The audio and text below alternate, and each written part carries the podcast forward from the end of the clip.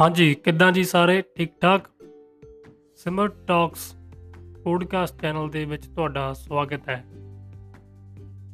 ਇਹ ਮੇਰਾ ਪਹਿਲਾ ਪੋਡਕਾਸਟ ਦਾ ਐਪੀਸੋਡ ਹੈ।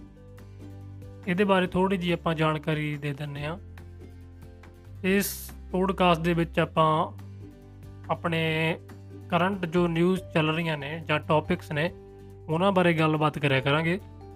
ਇਸ ਤੋਂ ਇਲਾਵਾ ਆਪਾਂ ਅਲੱਗ-ਅਲੱਗ ਚੀਜ਼ਾਂ ਦੇ ਵਿੱਚ ਨੌਲੇਜ ਰੱਖਦੇ ਨੇ ਜਿਹੜੇ ਲੋਕ ਉਹਨਾਂ ਨੂੰ ਬੁਲਾਵਾਂਗੇ ਤੇ ਉਹਨਾਂ ਦੇ ਨਾਲ ਆਪਾਂ ਗੱਲਾਂ ਡਿਸਕਸ ਕਰਾਂਗੇ ਤੇ ਕੁਝ ਡਿਬੇਟਸ ਹੋਣਗੀਆਂ। ਡਿਬੇਟਸ ਮਤਲਬ ਇੰਟਰਵਿਊ ਟਾਈਪ ਹੀ ਥੋੜਾ ਬਹੁਤਾ ਹੋਊਗਾ। ਵਿਚਾਰ ਸਾਂਝੇ ਕੀਤੇ ਜਾਣਗੇ ਜਿਹਨੂੰ ਕਹਿੰਦੇ ਆਪਾਂ। ਸੋ ਮੇਰਾ ਪਹਿਲਾ ਪੋਡਕਾਸਟ ਦਾ ਚੈਨਲ ਹੈ ਸੌਰੀ ਐਪੀਸੋਡ ਹੈ ਕੁਝ ਗਲਤੀਆਂ ਹੋਣਗੀਆਂ ਕਿਉਂਕਿ ਇਹ ਫਾਰਮਲ ਨਹੀਂ ਕੈਜੂਅਲ ਪੋਡਕਾਸਟ ਦਾ ਮਤਲਬ ਹੀ ਹੁੰਦਾ ਵੀ ਗੱਲਾਂ ਬਾਤਾਂ ਆਪਣੀ ਗੱਲਾਂ ਦੱਸਣੀਆਂ, ਆਪਣੇ ਮਨ ਦੀ ਗੱਲ ਨੂੰ ਬਿਆਨ ਕਰਨਾ।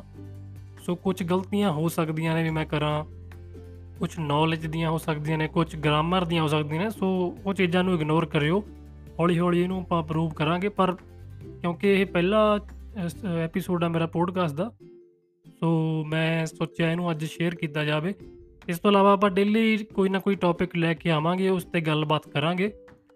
ਬਾਕੀ ਤੁਸੀਂ ਆਪਣੇ ਵਿਊ ਦੇ ਸਕਦੇ ਹੋ, ਵਿਚਾਰ ਦੱਸ ਸਕਦੇ ਹੋ ਇਸ ਚੈਨਲ ਨੂੰ ਕਿੱਦਾਂ ਵਧੀਆ ਬਣਾਇਆ ਜਾਵੇ, ਮੈਂ ਆਪਣੀ ਕੋਸ਼ਿਸ਼ ਜਾਰੀ ਰੱਖੂੰਗਾ। ਤੇ ਅੱਜ ਲਈ ਇੰਨਾ ਹੀ ਹੈ ਕਿ ਮੈਂ ਬਸ ਇੰਟਰੋਡਿਊਸ ਕਰਨਾ ਚਾਹੁੰਦਾ, ਮੇਰਾ ਨਾਮ ਸਿਮਰਜੀਤ ਸਿੰਘ ਆ।